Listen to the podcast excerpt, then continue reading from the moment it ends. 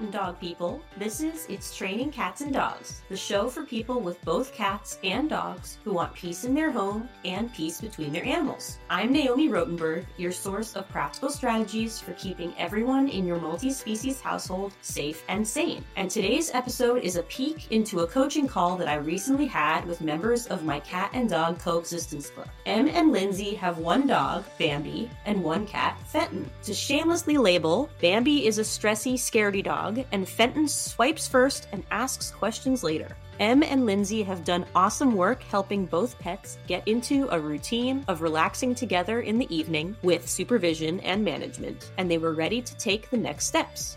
All right, let's hop into the session.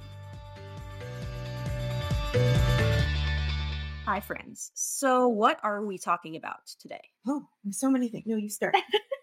Oh, Oops. So we have gotten up to like a really good ritual practice of having both of them on the couch at night with us Mhm. watching TV.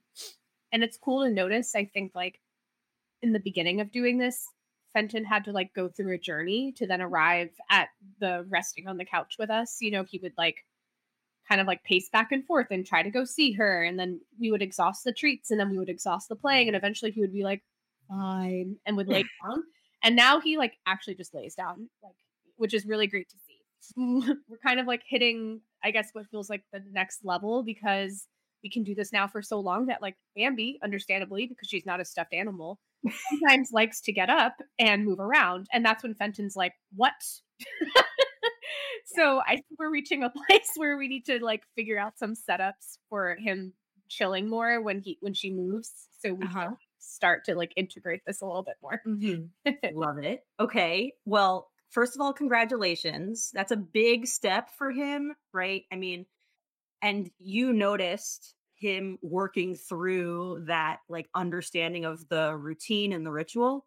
Um, and that's so important, right? For you to be introducing these types of setups in a kind of ritualized way so that they can start to trust the process. It's not super different all the time.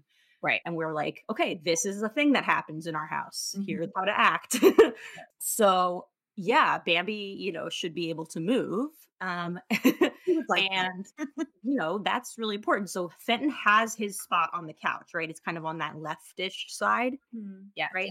Generally we adhere by that. Yeah and that's again ritualized very helpful. So we can use that as a foundation for where his elevated spot is going to be during setups right? Like mm-hmm. he has a lot of reinforcement history for being in that particular spot.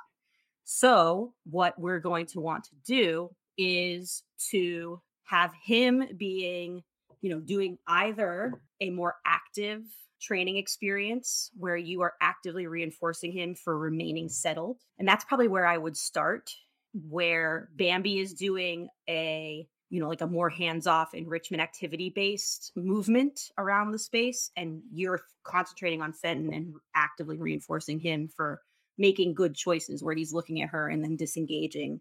So, what that would look like is you might have a few different bowls out for Bambi. I would put a barrier between them if possible. So, we could talk about what that might look like. Might be like an X pen around the couch, and then Bambi might be on leash, but we'll have to talk about that in a second. Where she is kind of moving from station to station. Mm-hmm. One would be eventually up on the couch and then off, right? So she has to go, you know, around on the floor slowly because she's moving from a food source to a food source. She's not really going to like rush at it most of the time. Doesn't rush at food ever. No. Exactly right. That's not her mo. Um, Fenton might, which is why we need to put the barrier up. but I would start with her on the floor, far away from him, so in that corner, like nearish the window and the TV, where she would be kind of like doing a little circle. He would be far. He would be on his spot, and you would if mm. you would be moving these stations around from setup to setup, where eventually one of the stations is up on her spot on the couch so that you would get this motor pattern of she's moving around the, the space on the floor she jumps up to the couch she jumps off the couch mm. and that's all just part of her activities that she's kind of doing on her own. So she's not focused on him. And you guys are focused on him and reinforcing his settle. So this is where that reinforcement of the offered settle comes in. That's where the uh, relaxation protocol comes in as well. So before you do this, I would practice with him where he is settled on his place on the couch and you're doing things around that space where she would be moving, right? There's a toy going up on the couch, not necessarily his favorite toy, but like that random neutral object or a stuffy that he doesn't know have that much history with. It's up on the couch and it's off the couch, right? He he that thing is doing the stuff that Bambi might do before we try to bring her in. Does all that make sense? Yes. The only thing that's hard is like Bambi doesn't like doing things, and That So, was also my concern. so she doesn't really like like kibble. Well, this is we just have kind of given up on dry food. She's just no thank you. And even with food that she likes, she is a really difficult eater. She just finished a course of antibiotics that we did not know until we Googled it ourselves that um, one of the side effects is like a super reduced appetite. And I think she's still there. Yeah, I have to like hand feed her to get her to eat. got it. So also her meds, her anti-anxiety meds might have a de-appetitive Yeah. side effect as well. So I would look at that too, just to Mhm. know. Because if this is a big problem, then this is a vet question as well, because, you know, there's a, a lot of behavioral stuff behind not eating. But if there's physical reasons for the appetite being reduced, then it's a combo Yeah. thing that we need to work on. Mhm. So the answer here is we're, we don't have to use food. So I would still offer a food based enrichment, Mhm. but not all of them need to be. So we're looking at three or more stations. Mhm. And so one of them can be food. It, it could be part of her dinner. And if she doesn't eat it during this, which she might not because also Fenton is around and that's stressful Mhm. Then she could she'll get it in her room like she normally does like that it, this is not like a you must eat or else kind of thing it's just one of the options Mhm. right another option might be her squeaky toy that she really likes it would just be sitting there Mhm. right Like, she would have the choice to go and addre- and hang out with it Mhm. right it, you could also have like a scent based thing for her to investigate so like a like a cardboard box with some nature in it Mhm. you know, stuff where we're taking the concept of food based enrichment that kind of keeps her relatively stationary. So she's not like running around after a ball or something like that, Mhm. right? where she's engaging in something that Mhm. she's interested in so that she's not obsessed with him. Right. She's not focusing on him, Mhm. which then makes it easier for him to not be as fixated on her. Okay, that makes sense. Yeah. So let's think about what she does like to do. Right, She likes to sniff stuff. She does like sniffing, She's a terrier. She likes to chew on stuff, right? chew. Cheese Yeah. is good. She likes her cheese stick. She really likes his Temptations treats. Like Great. we've just started feeding them. Like both, they both get it when we're on the couch together. Okay, that always makes it easier. I use cat kibble a lot actually for reinforcing dogs because it tends to be higher in protein. yeah, she likes his dry food too more than he does at this point. They're both picky eaters. Um, so you know, it's it's always a fun challenge. See, It is. fun too. Yeah, so don't be afraid to use that, right? I mean, this is this is doesn't have to be their meals necessarily. It's nice to offer that as an option again, but you know, we're really just trying to get her to move curiously around the space while she's also moving naturally around the space. Okay. Okay. So that's going to be your first setup is Mhm. you one of you is focused on him one of you is focused on her in case you need to use an interrupter to kind of get her back into her room really quick Mhm. if possible you'll both be there if not then you can still one of you can still do this focusing on him if there is a barrier between them What does the barrier look like? That's the the logistic thing is always Y- yeah, your apartment is is slightly hard on this. So I would use an X pen that's kind of just like around the couch area because he's on that kind of like lip, Yeah. Mhm. right? That sh- the chaise Yeah. the word the chaise. so if his area is the the chaise lounge, then you can kind of do a U around it. So it's more it's more of a suggestion, but you can also then put something on the couch like a pillow or something else to actually provide a barrier so he couldn't as quickly streak down the couch itself Okay.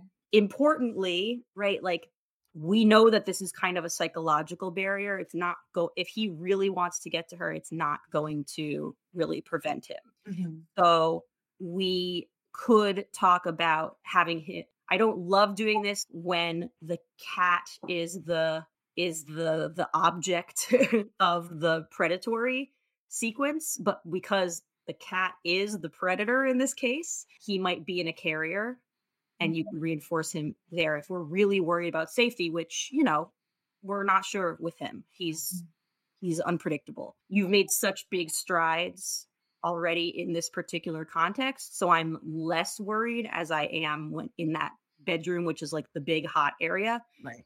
But if we wanted to start kind of testing it, I would get a large-ish crate Mhm. and have him learn to relax in there with the door open Mhm.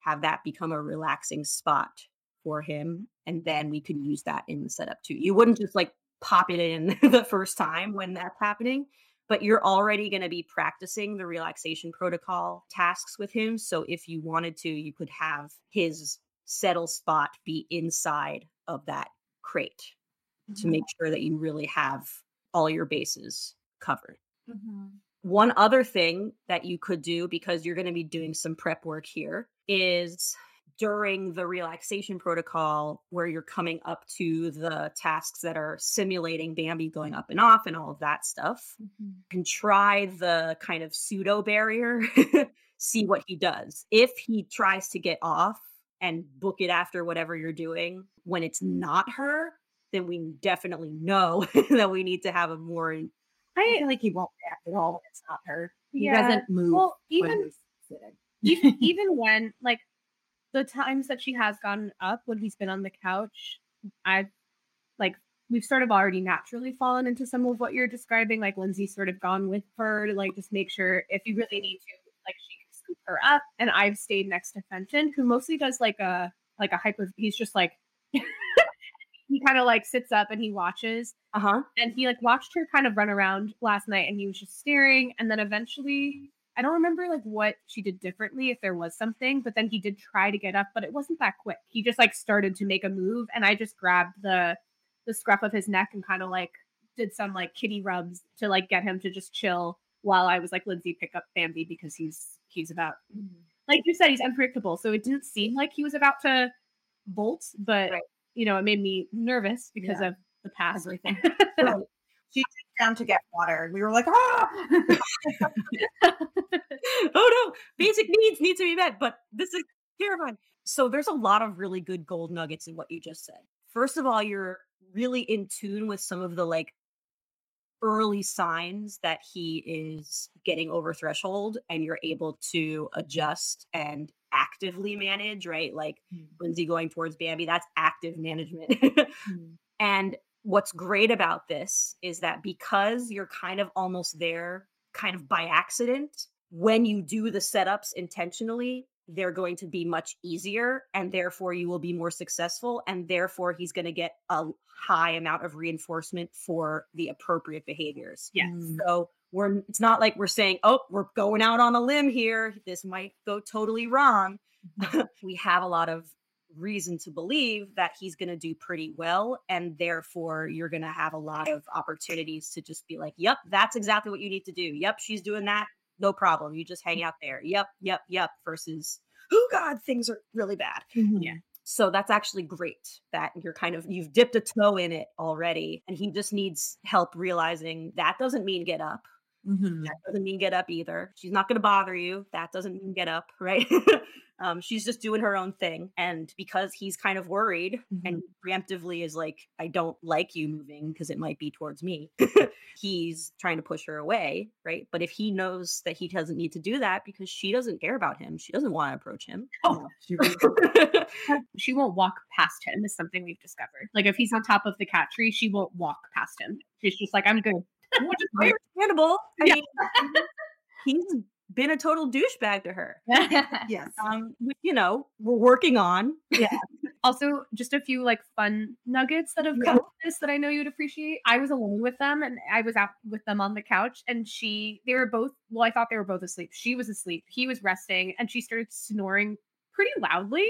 And he just like lifted up his head and he was just like and then like put it back down. But it was so cute. It was like very funny. They've also booped noses and Kind of accidentally. oh my god. now because Bambi really wants to smell him. So like they like kind of smell each other and then they boop. And every time it happens, Fenton just goes, which is I know it's the Flehmen's response or whatever it's called, and it's not actually disgust, but it's just it's Really and last thing last night he tried to like play with her tail and we were like, no. Yeah. Well, I actually was gonna ask about that because Yeah. like he will when we're on the couch, we're like this, and then he'll like sometimes come down and come around to the other side to get closer to her so he could smell her and stuff. And she's like kind of chill. She's like laying on my lap. She's not she's not scared. And I try to just like feed him a lot of treats to like make sure he's not too much up in her. But last night he was just really like with her tail. She didn't even notice, but I was like, absolutely not. Like, what are you doing? And so I don't know if we should actually be like preventing him from coming up behind her like Well, that. we ha- yeah, we usually throw the treats away, but he reaches a point where he doesn't care about them anymore. Right. It makes his mouth dry, so he like doesn't want to eat anymore. Yeah. Got it. So, first of all, I would, if they're the dry temptations, I would smash them up and make them smaller Oh, okay. because they're they are kind of like if pat like ten or more is like a lot for a cat. So Yeah. you could probably cut them up with a sharp knife into like quarters. Mhm. Secondly, I would try to prevent him from t- touching her in those times when she's resting because resting is sacred. We want a bubble there. Mhm. But what he's doing, trying to play with her tail, indicates that that's the kind of behavior that we can try to bring out in him to Mhm. redirect. So if he wants to play with something that's kind of tail like, We got, we got, we got the wand out last night. did he did he go for it? Yes. Yeah. Yeah. Great.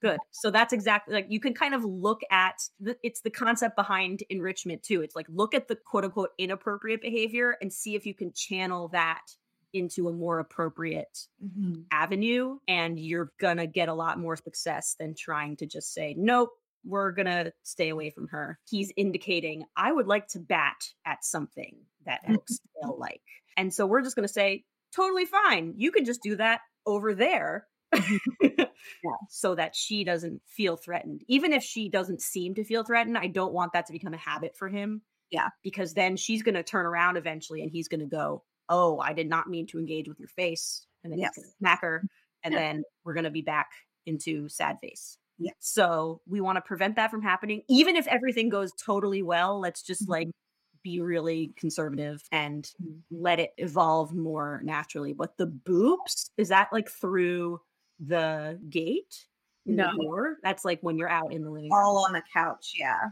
okay And in the past, we've discouraged because we like he made her too nervous. But the times it's happened, they've both extended to it. Like she's been actively wanting, like wanted to sniff him. I don't think they intended to boop. Yeah. Were sort of like, whoa, Oh, yeah. touched.